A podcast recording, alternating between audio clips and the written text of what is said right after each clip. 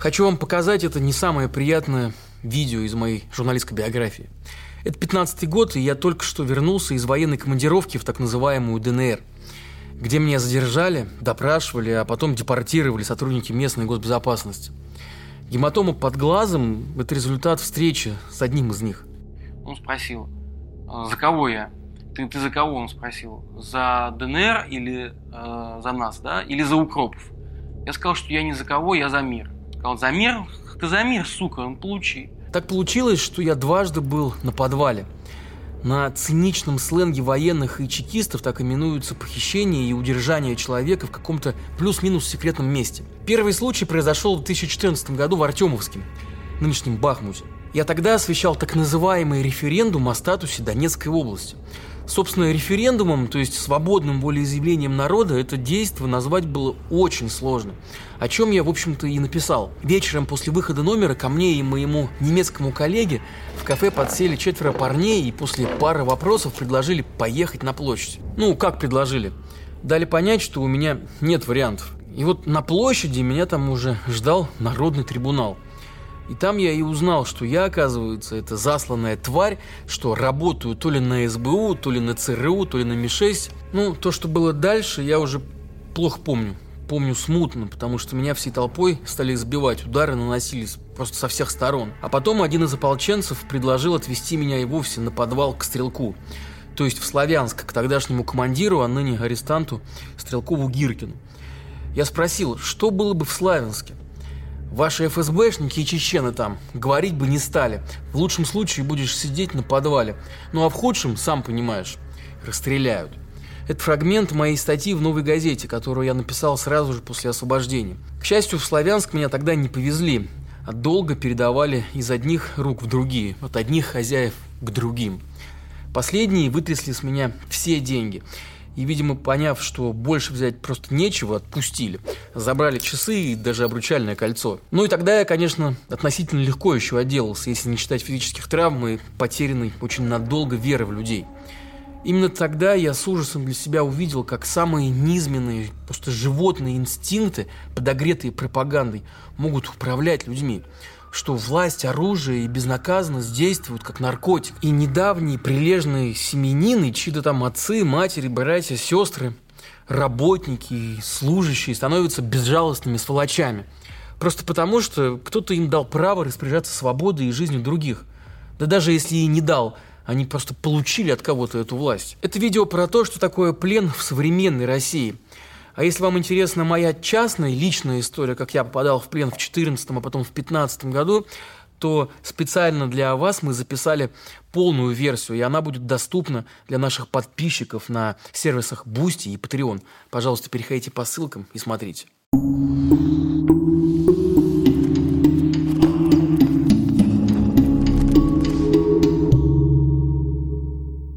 В апреле 22 года после командировки в Чернигов репортер Первого канала Илья Андреев решил уйти из редакции в знак протеста против войны. По словам его знакомых, журналисты уволили с так называемой «черной меткой» – неофициальным запретом работать хоть где-то на телевидении. Не берусь даже додумывать, что происходило дальше в судьбе Андреева, но осенью 23 года он подписал контракт с Минобороны и оказался на территории так называемой ЛНР. В ответ на его рапорт о предоставлении отпуска для венчания с женой командование решило отправить его на подвал в обычную яму в сырой и мерзлой земле. Его супруга Яна рассказывала в интервью – он попытался оттуда вылезти. Ну а кто будет сидеть в сырой земле в ноябре?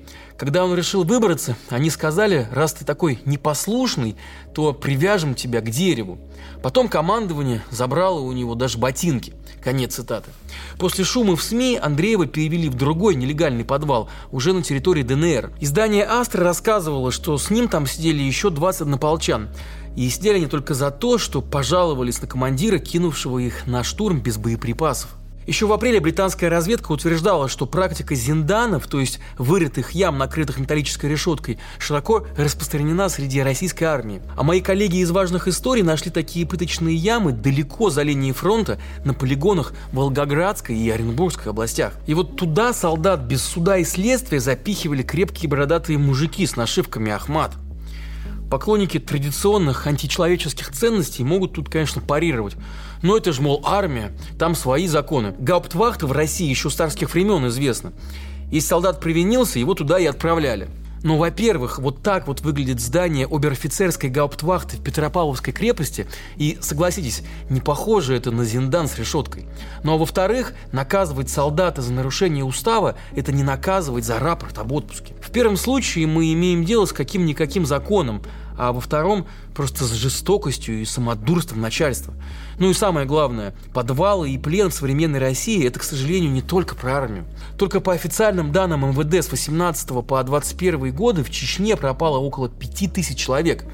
Поэтому антипоказателю республика в тройке лидеров после Москвы и Подмосковья, где население в 14 раз больше – и это, напомню, официальные цифры МВД, то есть реальная неприкрытая статистика еще страшнее. Похищение человека в Кадыровской Чечне – это почти рутинное дело.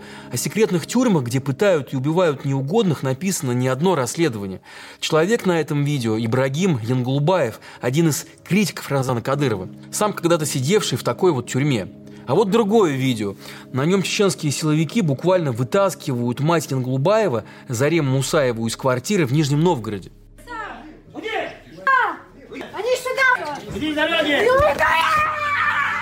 То есть неизвестные мужчины под камерой чуть ли не в прямом эфире похищают женщину, жену федерального судьи на секундочку, и увозят ее в другой регион. После чего в Кремле в лице Дмитрия Пескова, путинского пресс-секретаря, только разводят руками и называют это фантастической историей. Ну а сам Рамзан Кадыров, глава региона, на секундочку обещает, что эту семейку ждет место либо в тюрьме, либо под землей. И вот уж действительно фантастичнее просто некуда. Журналистку и моего хорошего друга Елену Милашну и адвоката Александра Немова, прилетевших на процесс над Мусаевой неизвестные, зверски избивают прямо возле аэропорта. Хотя какие уж они неизвестные. Несмотря на то, что там сейчас говорят, что это какие-то провокаторы, западные спецслужбы, вагнеровцы и вообще куча всяких разных э, идей и, и, и, и мыслей по этому поводу, на самом деле таким образом действуют только определенные люди в Чечне, и всем чеченцам хорошо известно кто. В социологии есть такой знаменитый принцип окна Овертона. Несмотря на всю спорность этой концепции и тот факт, что к ней прибегают всякого рода конспирологи, она все же подмечает некоторые важные закономерности. Например, о том, что любые табуированные идеи могут стать нормой. И для этого идея должна пройти несколько стадий. Немыслимо, радикально, приемлемо, разумно, стандартно, ну и, наконец, легально – Допустим, вы политик, и вам надо провести закон, что надо брить на лысо всех мужчин в стране. Ну, бред же, правда? Но на первом этапе. Потому что если назвать это действие поэлегантнее и потом предложить брить вообще всех, а еще чуть позже откатить назад и заставить придворных ученых выпустить исследования о пользе лысины, постричь пару десятков звезд эстрады, и вот уже инициатива уйдет в массы.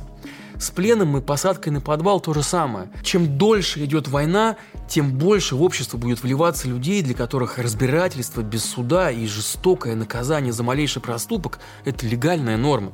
И власти не спешат этому противостоять. Знаменитый социолог Макс Вебер называл монополию на легальное насилие одним из главных признаков государства. И эта монополия теряется, когда другие действующие лица получают право лишать свободы, увозить и убивать, и не получают за это наказание. Хуже только, когда эта монополия переходит в беспредел. Осенью этого года Европейский суд по правам человека присудил больше миллиона евро российским жертвам произвола силовиков. Когда читаешь описание пыток, то задаешься вопросом, а это вообще точно люди? Вот, например, процитирую. Били током и подвешивали головой вниз. Надевали наручники, бросили на пол машины и избивали. Угрожали изнасиловать метлой, если не признается во взятке. Насиловали бутылкой, насиловали гантелей – а потом эти люди, видимо, шли домой к себе, обнимали детей и смотрели с ними добрые мультики. Ну, «Три кота», например. Вот лично у Путина и всего его престарелого окружения очень богатый чекистский опыт. О подвалах и тюрьмах Лубянки эти люди не из книжек узнавали. И явно считают их абсолютной нормой в борьбе с инакомыслящими. В 30-х, во время рассвета НКВДшного террора, были распространены даже НИИ тюремного типа. Их называли «шарашками». В шарашках работали осужденные инженеры и ученые. Например, через них прошли авиаконструкторы Андрей Туполев и будущий главный по космосу Сергей Королев, которому хрустальным графином на допросе на Лубянке выбили полдюжины зубов. Кстати, несколько лет назад канал «Культура» еще раз, внимание, канал «Культура» выпустил фильм «Шарашка. Двигатель прогресса». Мол, вот как хорошо там люди посидели, а потом такие великие открытия совершали. Интересно, согласились бы сами авторы этого фильма посидеть в застенках, чтобы потом создать что-то такое, более стоящее. Логика получается из серии «Меня в детстве били, зато нормальным человеком вырос». Но именно в этой логике и живут наши с вами власти. И самое страшное, заражают ею других. Почитайте комментарии под любым видео о вечеринке Евлеевой и ее звездных гостей. Депортировать из страны, ответят по закону за свои деяния, в тюрьму, за решетку с конфискацией. Ну и вот хочется у них спросить, а они-то вам, блин, вообще что сделали-то? Почему вы готовы чуть ли не казнить незнакомых вам людей просто за то, что те устроили закрытую вечеринку? Самим-то ничего не напоминает. Никакой пощады врагам! Расстрелять всех до одного! Как бешеных собак! Смерть изменникам Родины! Ну и раз уж заговорили про кейс Евлеевой, давайте немножко поговорим про него. И вот не менее страшно здесь то, что элита до последнего жившая в парадигме негласного соглашения, публичная лояльность власти в обмен на деньги, заработанные как угодно и также на что угодно потраченные, лихорадочно теперь ищет новый компромисс. Но проблема здесь в том, что власть, утратившая монополию на насилие, не может даже внятно его сформулировать, этот компромисс. Акторов насилия стало так много, от кадыровцев до крикливых депутатов, телеведущих и пораженной лицемерки Мизулиной-младшей, что уже они сами соревнуются, кто будет звучать более кровожадно. Теперь они – это элита – а прежние элитные конформисты и любители красивой жизни вынуждены забыть про всякое свое достоинство и по нескольку раз записывать раскаяние в Инстаграме, признаваясь в преступлении, которого даже и не было. Кстати, все это очень похоже на то, как в 30-е годы прошлого века многие из тогдашней элиты, ставшие жертвой сталинизма, сознавались во вредительстве работе на иностранной разведке, саботаже и прочих придуманных и приписанных им злодействах, надеясь на жалость системы. Но сталинская система была беспощадна. А вот нынешняя система даже еще и не нащупала предела в своем безумном угаре. Окно Овертона закрывается. Репрессии, доносы, подвалы. То, что недавно еще казалось безумием, начинает превращаться в норму. Эту ненависть я и видел в глазах людей, избивавших меня на площади в Артемовске. Кажется, это не Россия присоединила ДНР, а наоборот что не Россия отвоевала Чечню в 90-е, а эта кадыровская Чечня постепенно, как опухоль, заражает всю страну беззаконием и произволом и судебной расправы. А власти метрополии только удивляются. Вот ведь фантастика какая. Видимо, вот она, прекрасная Россия будущего в представлении Путина. С забитым, запуганным, злым населением, ненавидящим собственного соседа. Но важно здесь вот что. Путинская система не ограничена ни правом, ни законом. Плевать она на них хотела. Это, собственно, и не система даже вовсе, а группа людей со своими интересами. В такой структуре не может быть вообще никаких регулирующих основ, как, например, независимые суды в демократическом обществе. А значит, то, что дозволено сегодня, может стать недопустимо завтра. Сегодня извиняется мегазвезда Ивлеева, а завтра пенсионерка, неаккуратно спросившая чиновника о стоимости яиц. Послезавтра и сам этот чиновник уже будет извиняться в стиле «Товарищ Сталин» произошла чудовищная ошибка. Беззаконие не бывает избирательным. Если бесправны одни, то значит бесправны все. И это важно помнить тем, кто сейчас считает себя на коне. Как писал один из главных рок-поэтов перестройки, если есть те, кто приходит к тебе, найдутся и те, кто придет за тобой. Поэтому продолжение следует.